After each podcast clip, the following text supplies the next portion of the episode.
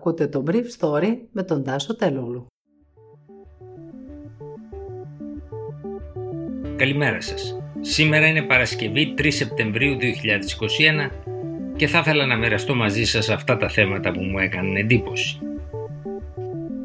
Η Ελλάδα αποχαιρετά το Μίκη Θοδωράκη. Εγκρίθηκε στη Βουλή το νομοσχέδιο για ένα ασφαλιστικό πορτοφόλι για κάθε νέο ασφαλισμένο. Η χώρα γονάτισε χθες το μεσημέρι πάνω από το Μίκη Θοδωράκη τις μουσικές και τα λόγια των τραγουδιών του, τον αιώνα που ενσάρκωσε με όλες τις τροφές και τις αβίσου της ελληνικής ιστορίας. Όποιο ραδιόφωνο και αν άνοιγες, άκουγες τραγούδια με τα οποία μεγαλώσαμε και τα οποία τραγουδάμε ακόμα. Ο Δήμαρχος Οροπού άνοιξε για ένα τριήμερο το κελί, στο οποίο τον κρατούσε η δικτατορία. Ο Δήμαρχος της Πάτρας, γιατρός Πελετίδης, αποφάσισε να μεταδίδονται τα τραγούδια του για ένα τριήμερο από ηχείο στην πόλη. Στα εξαιρετικά πολλωμένα τον τελευταίο καιρό μέσα κοινωνικής δικτύωσης αποτυπώθηκε μια σπάνια ομοφωνία. Μια ανάγκη για ενότητα πάνω από την κληρονομιά του σε ένα πνεύμα εντελώς αντίθετο από την πόλωση που επικράτησε μετά από τα όσα συνέβησαν στη χώρα τον τελευταίο μήνα.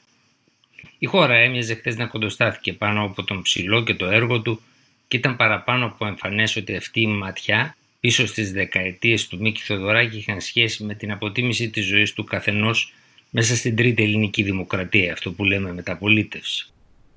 Στο Υπουργικό Συμβούλιο, ο Πρωθυπουργός Κυριάκος Μητσοτάκης κήρυξε τη χώρα σε τριήμερο πένθος, ενώ η οικογένεια του εκλειπώντος ανακοίνωσε ότι η κηδεία του Μίκη Θοδωράκη θα γίνει στο Βραχάτι, στο εξοχικό του για να ακολουθήσει η μετακομιδή του μετά από μια τριετία στα Χανιά, κάτι που ήταν και η τελευταία του επιθυμία.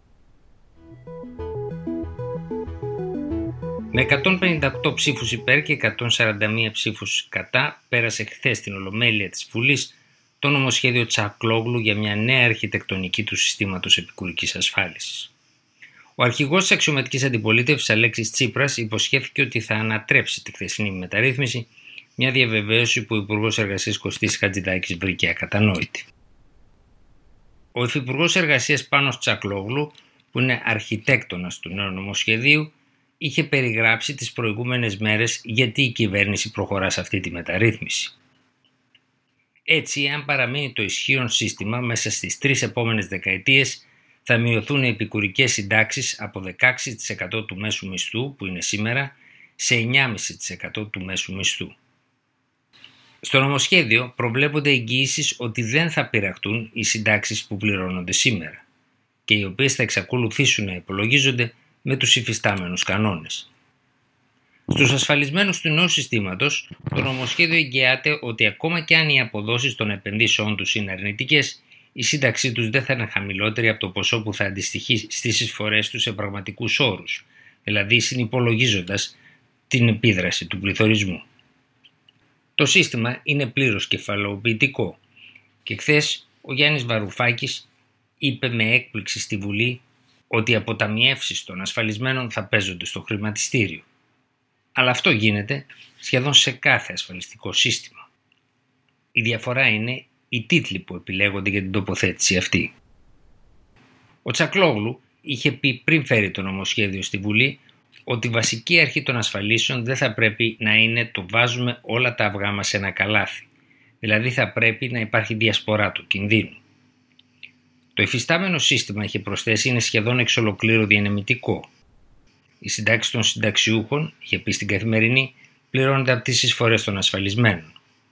Τα διανεμητικά συστήματα είναι εκτεθειμένα στο δημογραφικό κίνδυνο, δηλαδή όσο γερνάει μια κοινωνία, όπως η δική μας, τόσο οι συντάξεις μοιραία θα πέφτουν, γιατί λιγότεροι νέοι ασφαλισμένοι θα πληρώνουν περισσότερους συνταξιούχους.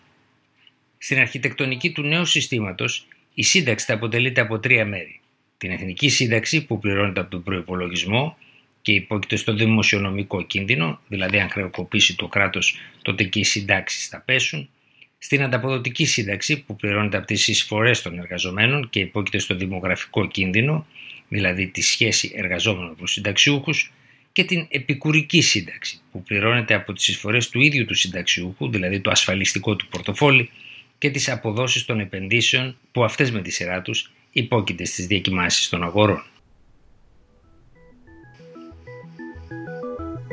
Ήταν το Brief Story για σήμερα Παρασκευή 3 Σεπτεμβρίου 2021.